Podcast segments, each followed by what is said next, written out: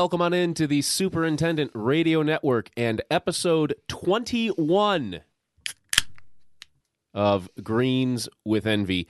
I'm Matt LaWell, managing editor of Golf Course Industry Magazine, joined today, as always, by the magazine's editor in chief, Guy Cipriano. Greens with Envy, our monthly dive into where we've been, who we've seen, who we've talked with.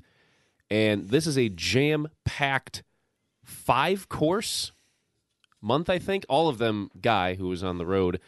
I was just here in Ohio. So, Guy, welcome on into Masters Week. How you doing? What's going on? Doing great, Matt. Thanks for holding it down here in Ohio. And did anyone else notice that popping noise at the beginning of the podcast? I don't know what you're talking about. Greens with Envy has turned 21, and we're celebrating in the podcast studio with an eight month old beer that has been left over in the company fridge. I Neither think... of us are going to drink it. It was just a prop for the podcast. Anyway, it is Masters Week down in Georgia, the rare and probably only in our lifetimes November Masters. We all know why it's in November. We don't need to dive into the details about November. It will clearly be a very different Augusta National Golf Club, and we will not so much cover the tournament because the the course obviously is very secretive, but I do have an interesting story that you will see online about something else that's going on in the world of golf in Augusta, Georgia. That'll be up later this week. And if you don't read it online, golfcourseindustry.com, you can check it out in our fast and firm email newsletter. This will be a good story. This will hit home with a lot of folks. Great timing, perfect timing uh, with the tournament and Veterans Day coming up this week as well. Uh, it's been a lot of fun reporting it and should be a lot of fun for folks to read it. Before we dive into where Guy has been in West Virginia and Pennsylvania, a quick reminder our State of the Industry 2021 survey will be arriving in inboxes as soon as this week, certainly by next week. If you are one of the thousands of folks in this industry randomly selected to receive it, do take just a few minutes, fill those questions out. really helps us kind of get a barometer for where everything is. There will be a lot of interesting questions on that survey beyond just the benchmarks that we ask every year. Guy, I'm looking forward to a lot of these responses.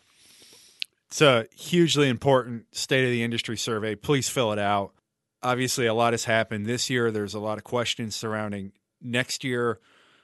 This is your opportunity to provide comparative year over year data and suggestions about how you're retaining golfers and employees that can really help a lot of people out. So, just fill it out if you get it. It's, it takes five to seven minutes. It's just over 30 questions. We've really simplified it. We're working with Signet Research, which is a great group. Uh, second straight year, we've partnered with them on the project.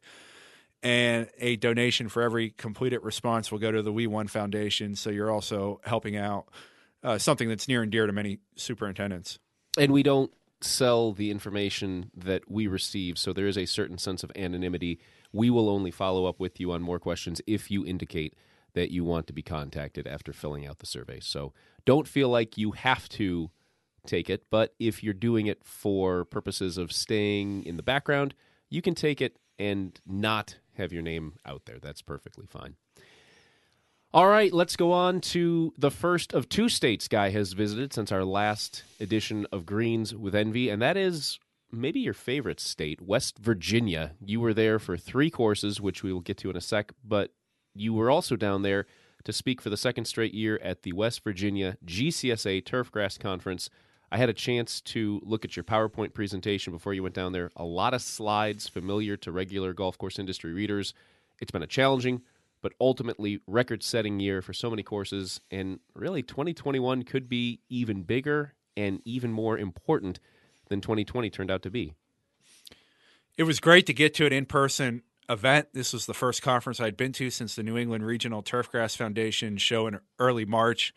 Uh, second straight year in Morgantown for the, the conference. Uh, great group. Uh, Executive Director Amber Breed does a great job. Uh, current and past presidents Bobby Klein and Jason Holland uh, were obviously there and a key part of this thing. Uh, they pulled their members, and their members wanted to go in person, and it made me realize just how valuable face to face contact is in the golf industry. We've been doing some things from afar in terms of education and conferences and yeah you can get the information that way you can do the educational aspect but that's only a small part of why you go to an industry event uh, most superintendents will tell you the number one reason they go to these things anymore is to see others in the industry and to bounce ideas off their peers and to have those informal hallway conversations and lunch conversations and trade show conversations. And this was a very manageable uh, event to, to go in person. It was around 50 people. Uh, the rooms were pretty big at Lakeview Resort. You know, people were wearing masks besides when they were eating. It was very well run. Uh, the first like five to 10 minutes you're there, it's a bit awkward. You're not sure if you should fist bump somebody, give them the, uh, the shoulder tap, wave, shake hands. And that, that's a little, uh, odd still, just how you introduce yourself to people.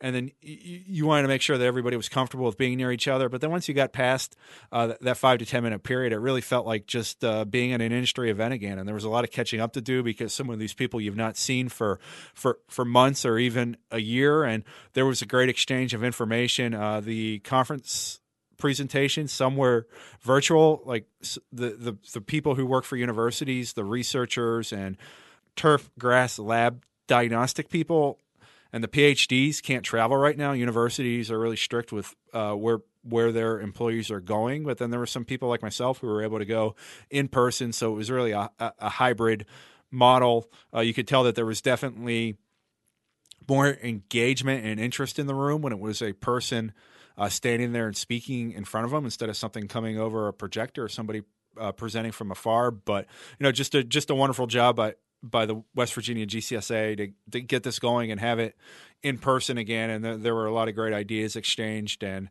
I know I, I've come back with a, a, a, notebook page full of story ideas just from some of the conversations I had with people and some of the things I was hearing in the, the presentations. And yeah, I got to present in the afternoon about two and a half hours after lunch. It's always an interesting time to go up there in front of people. We tried our best to keep our engagement. Hopefully that the audience found it uh, valuable. And basically, uh, my my presentation was 2020 colon golf's greatest moment question mark and what's next. I wrote a column earlier this year explaining why 2020 might be the the greatest year in golf history. Usually, when we think of great years in golf, we think of things like 1930, Bobby Jones winning the Grand Slam, mm-hmm. 1945, Byron Nelson winning 11 tournaments in a row, mm-hmm.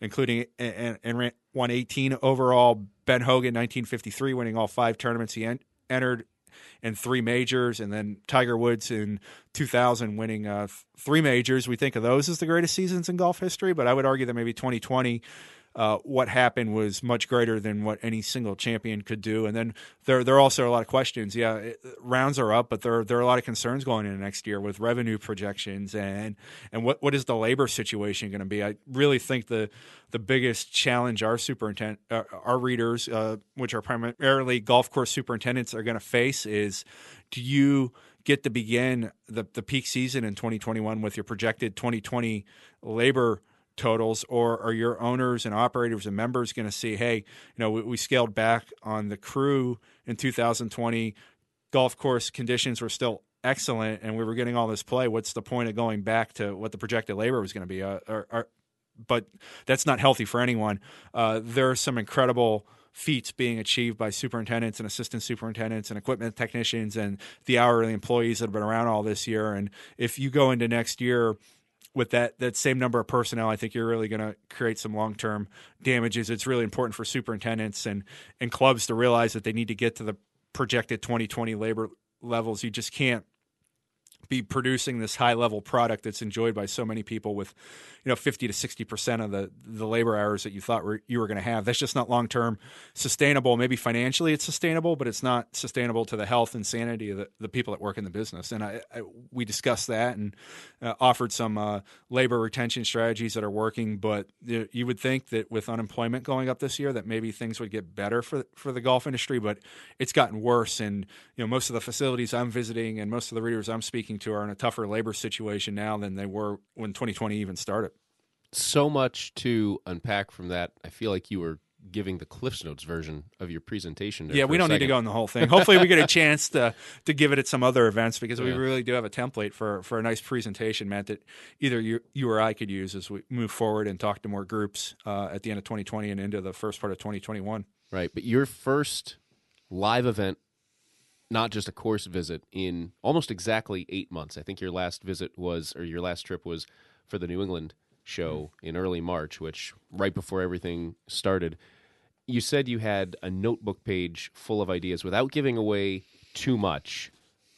What were folks talking about at the West Virginia conference that that really jumped out at you? Their first get together face to face, really since early spring, late winter. Uh, labor's one. I mean, everybody was exchanging ideas about uh, finding and retaining people to work on the, the golf course. That's one that's definitely been talked about. Uh, there been there were discussions about uh, you know assistants and moving either moving them on to head jobs or working with the ones that you've had for a long time. There's really uh, you know two s- schools of thought, right? Do you want to move one of your assistants on to a head job as quick as possible, or do you want to keep that assistant for a few years? And uh, even we've seen ones where you know it's been a decade or more at the same superintendent and assistant superintendent combination. So there are different ways to make it work in that type of relationship. There was a presentation on uh, plant first versus pest first thinking. I'm not even going to wade into the politics and some of the uh, sensitivities in that one. I, I that, that could be a real rabbit hole here on this podcast. So those were some of the things that people were talking about. Uh, people were talking about uh, you know safety and how how they manage their crew through the season, and also uh, people were wondering how long is this wave of crazy play going to last? Are people going to be playing golf until they physically just can't get on the course because of frost in the mid Atlantic and Northeast? And who knows? Maybe we'll have a mild winter and, and there'll be some crazy play numbers in November, December, January, and February up north. Well, it was in the 70s here in Northeast Ohio this weekend, and across a lot of the Midwest and Northeast, just as nice. And it is not going to be cold at all the next couple of weeks. So these seasons are are extending for sure. Well, Matt and I put this in the presentation, and here's what a lot of people are forgetting when you assess 2020 is that uh, nationally in January and February, rounds were up over 10% across mm-hmm. the country. And there were a couple reasons for this. I mean, we were in Palm Beach, Florida in mid January, and how crowded was the Palm Beach Par 3 and some of the other golf courses down there. I mean, the snowbird play was just, just crazy the first two months of this year. The parking lot was full. We had to park down the street at a tennis facility to, to park there. Yeah, it was a good sign. And I saw the same thing at Innisbrook Resort when I was there in February, and then uh, in the cool weather areas like you know West Virginia where I was at. I mean, there were courses that did record Januarys and Februarys just because the weather was so warm. So the the season was really before we got to March. If you look at a lot of different regions in the country, the play numbers were pretty significantly up from 2019 in the first two months of 2020, and that's something that's kind of lost in the whole story of this year. Well, and the last point before we get into a lot of the courses that you visited in the last couple of weeks is important to not overlook equipment sales. And we don't normally post news releases or news items about the retail side of the industry, but the numbers for the third quarter were just stunning. It was the second quarter ever and the first since 2008 where quarterly equipment sales topped a billion dollars. And that, I think, is an important sign looking forward because you have all these either new golfers or golfers who are spending more time on the courses. If you collectively, as an industry of consumers, all golfers on the whole, if you spend a billion dollars on new equipment in three months, you're not going to let it go sit in the trunk of your car or in the corner of your garage and not use it that equipment is going to get used. People are going to have the itch. They're going to get out for more rounds if they can, whenever they can. And I know it's just one little indicator, but I feel like equipment sales could be a tell for an increased or a continued increase in rounds played year over year. It's just not golf. I mean, bike sales. Oh, RVs, canoes, in the mo- everything. Bike sales, and I put this in the presentation in the month of June uh, 2020 were 60% higher than June of 2019. Paddle sports sales, which is mm-hmm. near and dear to me, uh, over 50% more uh, kayaks and canoes and equipment for those were sold in June of 2020 compared to June of 2019. And camping equipment and sales, it was 30% uh, higher in June of 2020 compared to June of 2019. So we might be seeing a societal shift, and this is kind of a maybe a podcast for another time where people are going from spectating and sitting around to doing. And if they're investing you, you bring up a great point. If you're buying a you know golf bags are leading the the have had the mm-hmm. biggest year over year increase in sales. If you're spending 200 bucks on a golf bag yeah you're probably not doing that for something that you're just going to use for 2 months when some of the things that you did previously were were closed. Uh, the second uh, biggest golf equipment uh, sales increase over last year were, were wedges. So maybe golfers are getting smart too, and they're practicing the shots 100 yards in or putting more emphasis in, on the shots that are 100 yards in instead of uh, worrying about smashing uh, Bryson length drives. Mm. On to a lot of the courses that you visited. And again, there are five, so we won't spend a huge amount of time on all of them. Oh, we could spend a whole podcast on all these courses. They are fabulous well, places. Yeah, and, and, we can certainly dive back in to greater detail on these, but just an, an overview, talk about them as much or as little as you want. Let's start with the West Virginia portion because that's most recent. It's fresh in your head. We were just talking about the West Virginia GCSA Turfgrass Conference. Your first stop down there was with a regular contributor to golf course industry. He's been in, I think, the last two Turf Heads takeovers, and he's going to be in this year's as well, coming up in December. Jason Holland. Uh, you can find him on Twitter at Almost Heaven Golf, Heaven, H E A V N almost heaven golf. Uh, Jason at Stonewall Resort. Not your first trip there, I don't think, right? It was my first trip. It was there. your first trip. It felt like I was probably in a version of what heaven looks like. Uh, Jason is a big time golf course industry supporter. He he supports a lot of the, the publications and other things going on in the industry. He's the director of golf courses and grounds at Stonewall Resort, which is between Morgantown and Charleston in the in the uh, north central part of the state. I guess I would classify it. And Stonewall Resort is close to 2,000 acres. It's a West Virginia state park, but it's operated by a management company. And, and Jason not only oversees the golf course, which is an awesome early 2000s Arnold Palmer design, he also oversees the whole ground. So his team is in, in, charge of maintaining the campgrounds and the, the, the resort common areas, and they have a fireworks field across the lake from the resort. So he big, big, big responsibility. Uh, the, the the golf course is just just fabulous. Uh, you really do feel like you're you're in a state park. There are no homes along the golf course, and it kind of has different feels. I mean, the, the first, second, and eighteenth hole holes are kind of up by the clubhouse, which is a golf house that sits on a hill overlooking the entire resort. And then the fourth, fifth, sixth, and seventh holes are on a peninsula by Stonewall Lake, which is a, a man made lake by the Army Corps of Engineers. It was a flood control project in the early uh, 1990s. That's how the whole thing got rolling. And then you, the eighth through the 17th hole, you just feel like you're just in the this natural, like just super scenic park area. Uh, three of the holes are what Jason described as up the holler. You want to know what up the up the holler means? I have no idea what up. Kind of holes means. that just look like like it sounds. Holes that look like they just perfectly sit in a valley and just shoot right right through the mountain. So there are three holes like that on the golf course. The 9th, twelfth, and fourteenth. Uh, there there are, uh, is a par three, number sixteen, with uh, a seventy foot elevation change, and that leads into the seventeenth hole, which plays over some natural wetlands areas and there's a tree in the middle of the, the wetlands area and everyone's like why has this tree not been removed? Well it's called the ghost tree and there's a fabulous story behind it. There was some argument about what to do with it when constructing the, the golf course and ultimately uh, arnold palmer whose name is on the course uh, his design firm did it uh, sort of had the ultimate say and it stays and there are people that love the tree there are people that hate the tree i think once you go on the website and they have a great video about why the tree is there. I think once you see the video, you're like, okay, I can live with that tree being in that spot and mm. maybe impeding my, my second shot. And then there's also a great video on the Stonewall Resort website uh, that they use for marketing purposes that features Jason and his golf course maintenance team. And you see that video and you see them working in this natural surrounding, and it just just gets you fired up to to be there. I mean, that's great to use the superintendent in your marketing campaign, especially someone like J- Jason, who described himself as a golf guy. So they're different reasons people get into the business, right? I mentioned this to you today. There, you might have some people in it because they love maintaining turf grass. You might have some people in it because they like the business aspect of it. You might have some people in it because they view themselves is an environmentalist or a resource manager, and then you have some people that are in it because they love golf. And Jason's in it because he loves golf.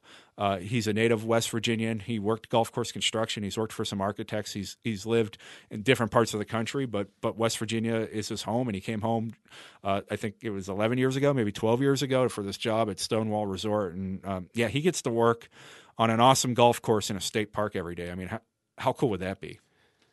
You list off a lot of the reasons folks get into the industry and getting into careers as superintendents or agronomy directors. But how many other superintendents, and there are some, I'm not saying there aren't any, but how many other superintendents have you come across in your many, many travels over the last six or seven years who are actively involved in marketing the course where they work? It's getting better. Uh, it's becoming more and more frequent, I think, as the industry evolves, the role of the superintendent evolves, and it's always been a prominent role at golf course. But I think superintendents feel more comfortable uh, being seen by uh, members or, or guests or customers or even on video, and that's that's the GCSAA has done some great mm-hmm. work promoting that aspect of it and, and getting their superintendents front and, and, and, center. So that's one of the, the, the big differences between even when I started at golf course industry in 2014 and now is that superintendents feel much more comfortable being uh, a key part of the story because they are at most golf facilities. You can make the argument they're the most impo- important employee, and mm-hmm. it's great to see when people like Jason Holland are in marketing videos for their their facility, and hopefully hopefully we see more and more of it because uh, you just see people images of people in the morning with with the sun rising and the and the dew on the course and mowers going out and cutting cups. And if you're if you're a golfer, how does that not get you fired up to, to visit that place? I know. Uh, two days before I went down to West Virginia, I was I was doing my research for Stonewall Resort and came across that video, and it, it made me even more excited for something that I was already jacked up to do. There was a video, not from us and not from the GCSAA it was a Barstool Sports video that I think a lot of folks saw in advance of the U.S. Open of Winged Foot and the job that the crew up there did in advance of that major event. And it got even my friends who love golf but have never really talked with me about course maintenance, it got them talking and it got them appreciative of all the hard work put in on courses. So maybe this is more of a trend, whether it's promotional or even in the event where you know, a media source uh, produces this. But maybe this is a trend where superintendents or, or other turf heads are actively involved in promoting the course. Again, it's not for everybody. Not everybody's comfortable in front of the camera, but maybe there will be more folks doing this in the years to come. It could be exciting. You know, I know superintendents personally who have uh, received promotions or even new head jobs partially because of an article or a video or a podcast that they were in. I don't know of any superintendent that was terminated because they were in an article. No, no. So it can help your career too, tell, telling your facility story. I can think of a handful of clubs with with uh, policies that don't allow their their folks to speak, and that might lead to termination. And that's the, you know, the the one percent of one percent. Oh, tiny clubs. Tiny yeah. Anything else from Jason and Stonewall that you want to talk about?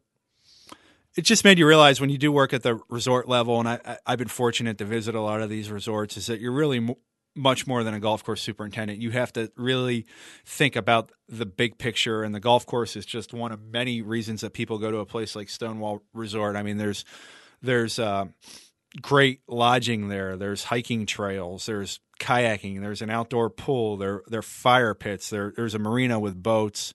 There's a, a mm. campground. There are playgrounds. And you, you, when, when you when you work at a place like that, the, the big resort, you really have to think how the golf course plays into the bigger picture. If you think the golf course is the center of the world, at a place like that, you may, you may not you may not last that long. It, you really have to think big picture at a big resort like that.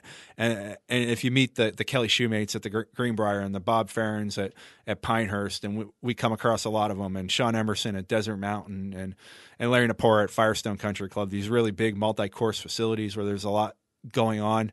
You realize that they one of the reasons they're so successful is that they see the golf course into the big picture, and they don't think the golf course is the only thing that that exists your other two spots in West Virginia, the Pete Dye Golf Club with Tony Kowalski, the only Pete Dye course with Pete Dye's name on it, and Bridgeport Country Club with Steve Marnick. And you tweeted about these trips and you posted photos because you always tweet and post photos when you're on the road. But we haven't really talked a lot about the clubs specifically. So I'm looking forward to hearing about Pete Dye Golf Club uh, and Bridgeport Country Club. I think Pete Dye was your first of those two chronologically. Yeah, so I visited uh, Stonewall Resort on a Thursday morning, and then my afternoon visit was at Pete Dye golf club. They're about 35 minutes away from each other, and we pretty much went um, when it was daylight at Stonewall Resort and there was still frost on the ground to dusk at Pete Dye Golf Club. I mean, those are two places that are incredible and took a lot of time to see. And Matt, so Pete Dye Golf Club is a place that I've always wanted to see. I've been a person that studied Pete Dye since the Mystic Rock course at Nemacolin Resort was built in the uh, mid 1990s, about an hour from my hometown in Western Pennsylvania. And I remember when it was such a big deal that, that Pete Dye was building a, a golf course in Western Pennsylvania. And that course was built uh, Mystic Rock right after the Pete Dye Golf Club opened in Bridgeport, West Virginia. So I'd heard stories about the Pete Dye Golf Club, and I knew that it was probably pretty damn good if it had Pete's name on it, right? Like Pete wouldn't let somebody put his name on a course that was just pedestrian. And then, probably. you know, I've always filed that away in my, my memory. And I remember uh, I read Bury Me in a Pot Bunker when I was a teenager, and the, the, the, the chapter about the Pete Dye Golf Club might be the most entertaining chapter in that book, and that book is just completely entertaining. And then, you know, sort of drifted away from a bit from it a bit when I went to college, and then got into daily sports writing. And then when I came back to the golf course industry, or came to golf course industry, and landed landed a position here in 2014, I, I, I kept on thinking. I, I got to get to the Pete Dye Golf Club one day. I, I, have to get there. You know, I just remember reading about it as a as a teenager and hearing just what a surreal type place it was. And uh, you know, it, it, took six six years. It's not the easiest place to get to, but I I got there and I had high expectations because I'm also a big history nut and I study labor history. And the Pete Dye Golf Club's built on a former coal mine site mm-hmm. in northern West Virginia. So there's a lot going on there with a Pete Dye design, you know, built on a, a site where let's face it, a lot of people's working lives were were spent mining coal there. So you kind of combine, you know, the, the, the, history with the golf side of it. And I just was so excited to to get there. I had incredibly high expectations, and you know, spending that afternoon with Tony Kowalski, who's a, you know completing his second season as superintendent. He replaced the uh, legendary Gary Grandstaff, who retired in early 2019. I mean, my time with Tony and seeing that golf course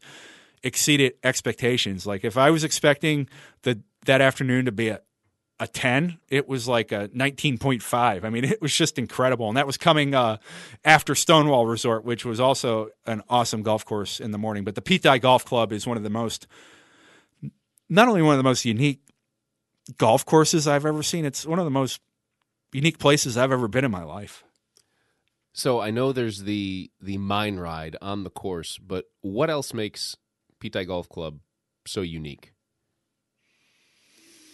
every hole is memorable. Every hole is different. And Tony Kowalski mentioned this to me uh, early in the tour. He goes, "Guy, you know what? There's not a hole out here that's not memorable." And he's absolutely right. You know, from one to eighteen, it just you want to see the net you get done with one and you want to like relish what you just saw but you know there's another one to see. And it was just so amazing going hole to hole and and seeing how that land was was used. And you have simpson creek running through the property. And then you have all these uh, you have a lake you know the, the fourth hole is a par three that plays over the this lake there and it, it just such a such a cool sight. And then the fifth hole, you know, the, the tees are right by that lake, and you, you, have a power plant as an aiming point, and it's a par five that's along the creek and has all this, you know, man-made mounting that you knew that Pete and his people did. And then uh, just you, you get to the green on the fifth hole, and it's just just this incredible undulation green. I mean, you could call every green there an incredibly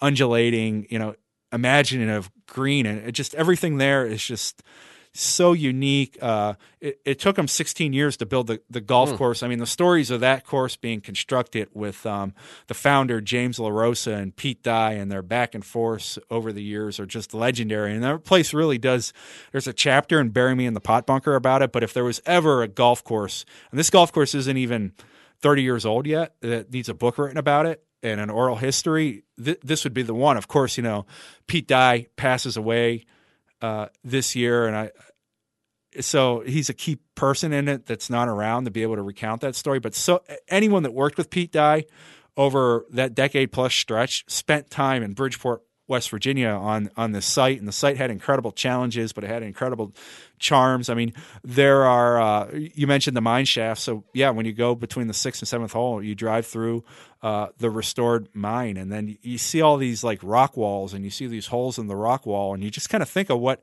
what happened there. It's this awesome private golf course, right? One of the best golf courses, probably not only in the United States but in the world in a lot of people's minds.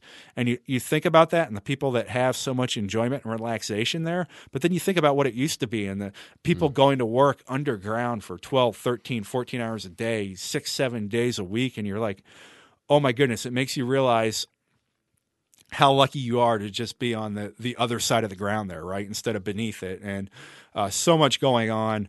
Uh, they do things to make it better. Tony, uh, this is his first head superintendent job. He was uh, second in command at Wilmington, Delaware Country Club. Uh, just a great young superintendent who's done a lot with it. Uh, you know, he, he, the unfortunate thing about him is he takes the job in, in 2000- 19 and Pete Dye passes away in 2020. So he's the superintendent responsible for maintaining the only course that ha- named after Pete Dye, and he never had a chance to meet Pete Dye. Hmm. certainly heard a lot of stories about him, and you know he's doing an unbelievable job to carry on that legacy. He's implemented uh, some programs that have made the course play a bit bit firmer. He's done a lot of work on approaches this year, and it, really, it's the it's what Pete intended it to be.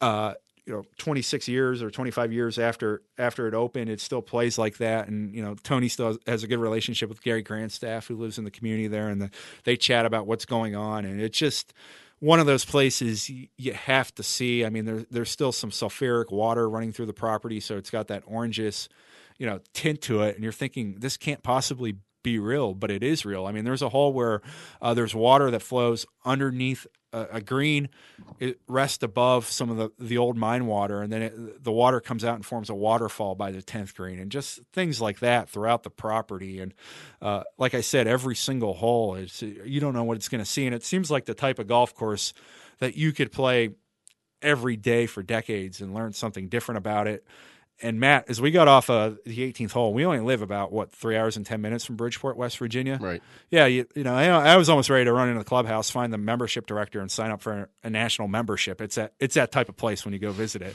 You did mention that this morning.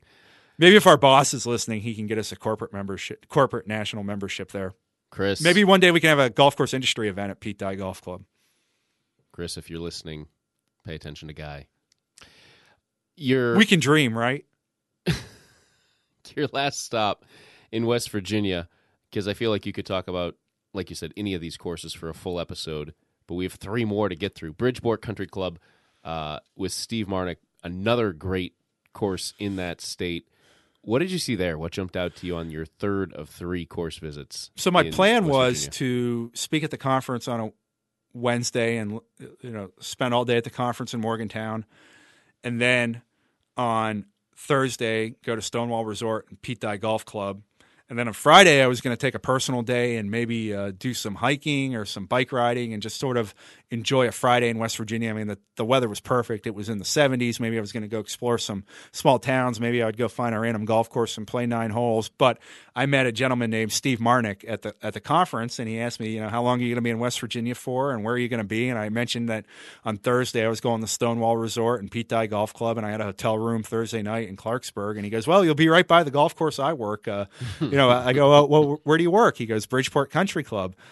And it turns out Bridgeport Country Club is right across the street almost from Pete Dye Golf Club. Bridgeport Country Club is a is a private club. It's more of the community course in Bridgeport, where Pete Dye Golf Club sort of has that national and regional membership. So uh, I said, Steve, sure, I'd love to come over. I'm honored that you'd give me the invite. You know, I'd love to, I'd love to see the golf course. I knew it was a mid 1950s uh, James Harrison design. James Harrison did some courses in Western PA near where I, I grew up. So uh, yeah, spent Friday morning with Steve, and what what a wonderful, uh, you know, seventy almost seventy year old golf course, uh, Parkland style, but not over cluttered with trees. Uh, very very, uh, hilly, but I wouldn't say it's too severe. The, the, the, Harrison with his routing did a great job of making the most severe. Uh, elevation changes on the par threes instead of the par fours and fives. So, actually, a lot more flat lies out of Bridgeport Country Club than you would th- think there would be uh, just really uh, tight, strategic type golf course. Uh, actually, actually, after we did our our tour, I ended up staying longer, and Steve and I went out and played nine holes with some members and met some great people. And uh, what a cool club! And the club's doing well. They're close to 300 members. Uh, it's in a good financial position. They they rebuilt some greens, I, I, believe, eight years ago on the on the front nine. I think they're getting ready to do some bunker work. And, and this is Steve Marnick's second run as superintendent there. What an interesting uh, person! He, he, graduated from Edinburgh University in the uh, I believe in the 1980s, then worked in the restaurant industry, and then went to landscape, and then got into golf when he was in Jacksonville, Florida, and then you know moved around. He's from Western PA and ended up at, at Snowshoe Resort in West Virginia, and then the Bridgeport Country Club. Then went back into sales. He's sold, I think, everything you could almost sell in the golf industry. He's worked uh, with chemical sales, fert sales. Uh, San, sold sand. Uh, recently worked for a John Deere distributorship uh, between his stints at Bridgeport Country Club, and now he's back at Bridgeport Country Club doing great things. His crew's around uh, nine employees, very very loyal group of workers there. Uh, you know, easygoing uh, membership. You know, these are the people that that live in Bridgeport and you know maybe own small businesses or or you know work for for the school district. So that, it's really the community hub there.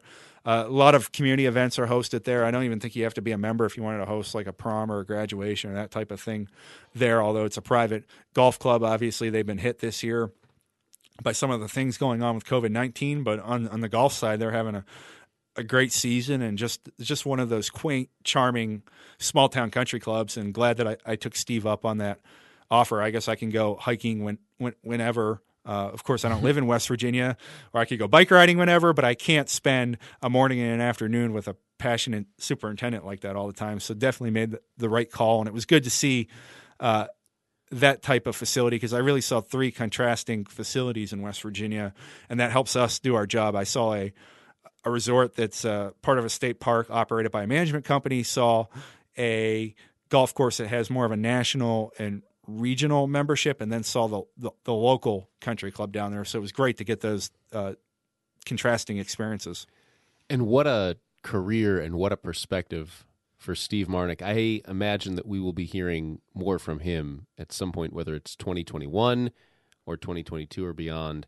Uh, but I want to hear more from and about him. What a career! Oh, and I, you know, going back to, to one other thing that happened during this trip. So when we were on the ninth green at Pete Dye Golf Club, uh, Tony Kowalski's assistant superintendent, uh, a young man named Cody Fry, who recently worked at Pikewood National, and he joined Tony's team this year as the first assistant, came over and said hello to us, and we had a great chat on the green about the industry and young people coming into it. And Cody mentioned that he listens to Superintendent Radio Network. So Cody if you're listening, I really enjoyed meeting you. Uh, hopefully, we get a chance to chat again. And congrats to you and Tony and the team for everything that you've accomplished this year.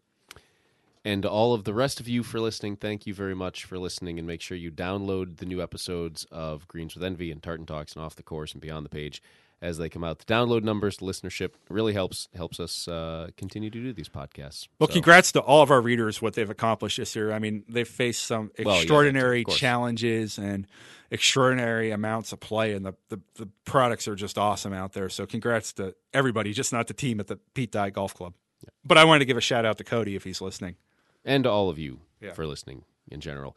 Uh, a couple of weeks ago now, you went back to your home state where you grew up, Pennsylvania, and you visited two courses there.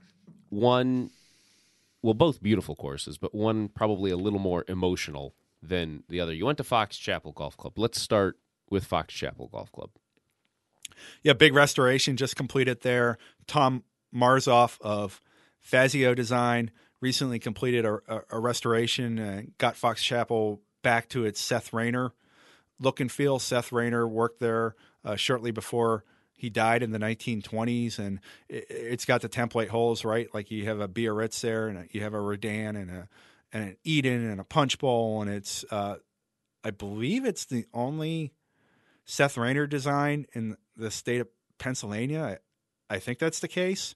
So it was great to see that. I actually did a little bit of caddying there as a teenager. I primarily caddied at the next course we're going to talk to, but I latched on with some good players and got to caddy Fox Chapel a bit. And it had been over 20 years since I, had been there. And I was, you know, at, you're a teenager, right? So you don't really know what great golf course architecture is. You, you have an idea what a cool golf course is, but I think most teenagers are uh, more interested in the eye candy out there than the, than the architecture, right? Like you just want to see the, the, the green grass and the white sand, and you, you really I, golf course architecture. I think is something that you develop appreciation for as you get older. And now that I'm 40 i feel like i appreciate it more now than i did when i was even 39 i don't know Uh, somehow that one year's made a huge You- difference Well, you're a man. You're 40. yeah yeah mike gundy if you're listening yeah we're 40 now so I don't think he is. we're, we're in a different uh, subset but uh, fox chapel it was cool to see the changes and uh, you know look for a story on that i, I got a chance to speak with uh, superintendent jason hurwitz and tom marzolf and we're going to have a story on it and there's some really cool features there and with that story we're going to get into how some of those uh, golden age template type features are maintained a lot's been made of them but we're really gonna we really pick the brains of jason and tom to to learn about the functionality of those features and what it takes to preserve them and Tom Marzolf, the most recent guest on Tartan Talks, episode number 52, in case you want to dive a little bit more into his career. Uh, Guy talked with him uh, just a couple of weeks ago. That episode dropped on October 26th.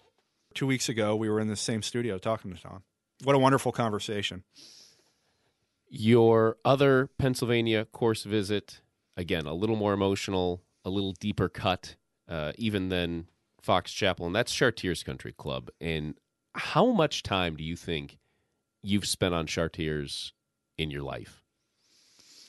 That's an interesting question because the place has meant a lot to me, but I had not been to it for two decades because of just going to college and moving away from Western PA and you know establishing a, a career and just you know didn't have a chance to really go back. But Chartiers Country Club is where I, I grew up caddying. It's the closest golf course, private golf course to downtown Pittsburgh. So it was really a club where a lot of the uh, the business people in the city uh, back in the day and even still today would get away and play, you know, nine or eighteen holes in the afternoon, or or go to lunch, you know, in the grill or in the main dining room. So it's that type of club, uh, golden age club. I think 1923 will be the centennial, 1922 or 1923. So it's approaching its hundred year anniversary. Uh, just this, just this. Uh, awesome Tudor style clubhouse, and my grandfather was a member too at the the course. So it's really looking forward to going back. They're working on a bunker project now with our friend Steve Forrest, who we, we spent some time with earlier this year at, at Forrest uh, and Smith and Hills architecture firm. And you know, Art Hills worked on the course in the early 1990s, and Steve Forrest was a part of that project. And now Steve Forrest gets to go back and you know lead this bunker restoration that they're doing. And here's the crazy thing: so not only is Steve Forrest of you know the Art Hills firm working there 30 years later, they have the same contractor too, A- Aspen. So Ronnie Atkins was there, and Richard Hagee from Aspen, and Steve Forrest came in for my visit, and uh, Bob Davis, the director of. Uh, golf course maintenance, and he's also the COO of the club. And Superintendent Ben Hewitt were there, and we, we had this. Uh, and the club president Ron Muller showed up. Turns out the club president Ron Muller knew my grandfather and was telling me some uh, funny late night stories involving my grandfather that I had no idea that existed. So we sat in the uh, the grill room for about an hour and a half, just telling stories. You know, me interviewing them for the, story about the bunker restoration. Then we went out and saw the golf course, and I would say the clubhouse and the, the, the whole drive into the club exactly how I remembered it. and then you get on the golf course and the holes and the routing were how I remembered it, but a lot's been done on that golf course in the last 20 years. A lot of trees removed, some native areas added. Uh, you know, before Bob Davis took the, the, the club management role, and he's still heavily involved in the agronomics and turf side. Uh, he did a lot of things to move that golf course forward. He, he came from Oakmont, and the superintendent before him, Darren Batitsky, did a lot of things to move that golf course forward. And uh, yeah, but you get out, and you, the holes were exactly where I remembered them being. There were some, you know, trees that I thought were questionable when I caddied still out there that they just can't quite push through for the removal. We won't talk too much about those, Don't but get so emotionally but- connected to trees. but it, but it'll change. The uh, the course is changing, and this this bunker project is really the, the biggest thing that's been on done on the course since the Art Hill Steve Forrest restoration or renovation in the early 1990s, and it was really emotional being there for me. You know, you try not to be the story. It's really about the people you discuss and the facilities that you visit. But Sure. uh, it, it was pr- pretty emotional. I had trouble sleeping the night before because I was just wondering how I was going to feel, and uh, no, just so many good memories there. You met a lot of great people. Caddying, you were outdoors, you were doing something you loved as a child. And I spent a lot of time with my grandfather and father there too. So one of those places that was really um, a big part of my my life for five or six years there. And then you go to college, you go away, you, you move from it, and it was great to reconnect. And I'm sure we'll get down there again in the spring when the project is complete. And uh, just what a wonderful story it's going to be. And uh, you know, Ron Moeller, the club president, uh, just had some great uh, anecdotes for me about how projects get pushed through at clubs at that level, and really, you know, help me understand how the decisions are made. And it was great that the you know the key players in the uh, in the architecture and design side and construction side showed up for that that morning, and we had a wonderful roundtable. And you know, it, it, was just one of those things where you just go around and you're like, wow, uh, you know, things have changed a lot since since your childhood or teenage years, but then the property hasn't really changed that much. I mean, the clubhouse is still the defining feature when you come up the 18th fairway, and it's just this. The, I'll put some, I put some pictures of it online, and we'll run some with the story. It's just one of those awesome Tudor style clubhouses and the and the golf courses are Willie Park Junior Design, and they're going to bring mm-hmm. back some of his intent with the bunker project, and it's gone through some changes over the years, but it still feels like you're stepping back in time when you go to Chartiers Country Club, and it's just a very uh, special place. You don't hear a lot about it because there's some big name clubs in the Pittsburgh area. I mean, most notably Oakmont Country Club gets sure. a lot of the attention in Pittsburgh, and then Fox Chapel Golf Club gets a lot of attention, and especially now after this project. And Laurel Valley, you know, has hosted uh, the PGA Championship and a Ryder Cup, and that's not too far from Pittsburgh. But there's so many places like Chartiers Country Club out there that that have meant a lot to the people that you know were members there or the people that even work there. And I'm not sure that you know I would be the person that I am today. I'm not saying I'm this great person, but a lot of you know my values and how I interact with people and my work ethic were really developed in the early stages there at Chartiers Country Club. And it's probably easier for a golf course to remain locked in time a little more than the world in general, the world as a whole but still to be able to go back to a course 20 or even 25 years later and feel like with the exception of some minor changes here or there you are walking back to the exact same time when you were growing up. That's special and that's something that you can't get with a lot of experiences. You know ballparks change parks change uh, the the world in general the house where you grew up not you particularly but just in general all this stuff changes. You can't freeze time, but it's nice to be able to go back on a course and feel like time has frozen a little bit. Yeah, I can't go back to Three River Stadium where I had a lot of great childhood memories because they blew up the damn place in in two thousand. So many of those cookie cutter stadiums from the seventies and eighties. I can't go back to where my uh, high school golf team played its home matches because Rolling Hills Country Club no longer exists. That's where they're going to build the new uh, Peters Township High School. In fact, uh, Tony Kowalski, the superintendent at Pete Dye Golf Club, spent a year as the assistant superintendent at Rolling Hills Country Club, which is where my high school golf team played its home matches. Now he was there well. He's younger than I am, so he was there well after our, you know, my group that came through played for Peters Township, but it seems like everybody's interconnected in this industry, and mm-hmm. that was one example. You know, hey, going around with a uh, superintendent at, a, at, an awesome golf course in West Virginia, and you know, he used to be the assistant at the course, one of the courses that I grew up playing a lot. What a fun trip! Yeah. What a fun trip! Anything else from Pennsylvania or West Virginia before we wrap that you want to talk about, Guy? Nothing that we can say on the air. Oh, okay. Well, for Mr. Explicit himself, Guy Cipriano, the editor in chief of Golf Course Industry Magazine. No, no, no. Okay, oh. okay. Let me take that back. Okay. Nothing that we're allowed to disclose. It's nothing explicit, but we saw some other super fascinating things in Western Pennsylvania that we are not at liberty to talk about. Well, fair enough. I have signed one NDA just this calendar year myself, so I get it. I, I didn't sign an NDA, but it's more a uh, a trust system here. well, for- nothing bad, all good stuff. But uh, wish we could talk about it, and you know, some of it you may see and pick up on in the, the coming months. There's always stuff in the pipeline. Matt's really trying to pry this out of me right now, but I'm, I my lips are sealed. Well, not literally, but no, I don't know. Anyone that works with me knows that my lips aren't really sealed that often.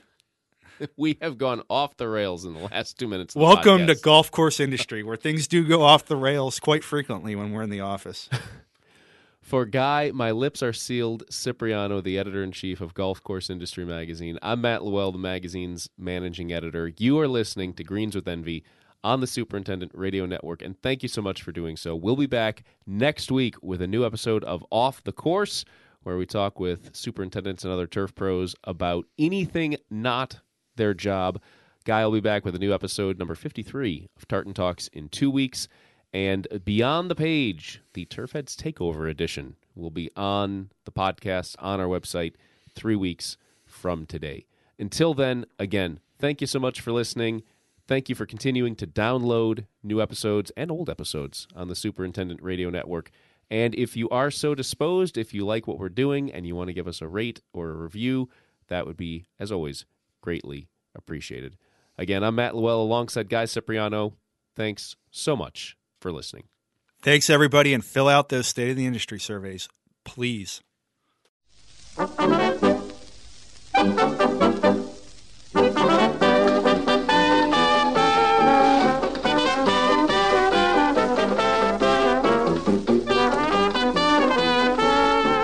want to go back to West Virginia. I want to go back to the one I love, where the skies are blue and the birds sing too. Take me back to West Virginia. They took me away from West Virginia. They took me away from my home, sweet home, where the friends I knew were so kind and true. Take me back to West Virginia, where the fields are filled with clover and the mountains reach the sky, where the flowers bloom all over.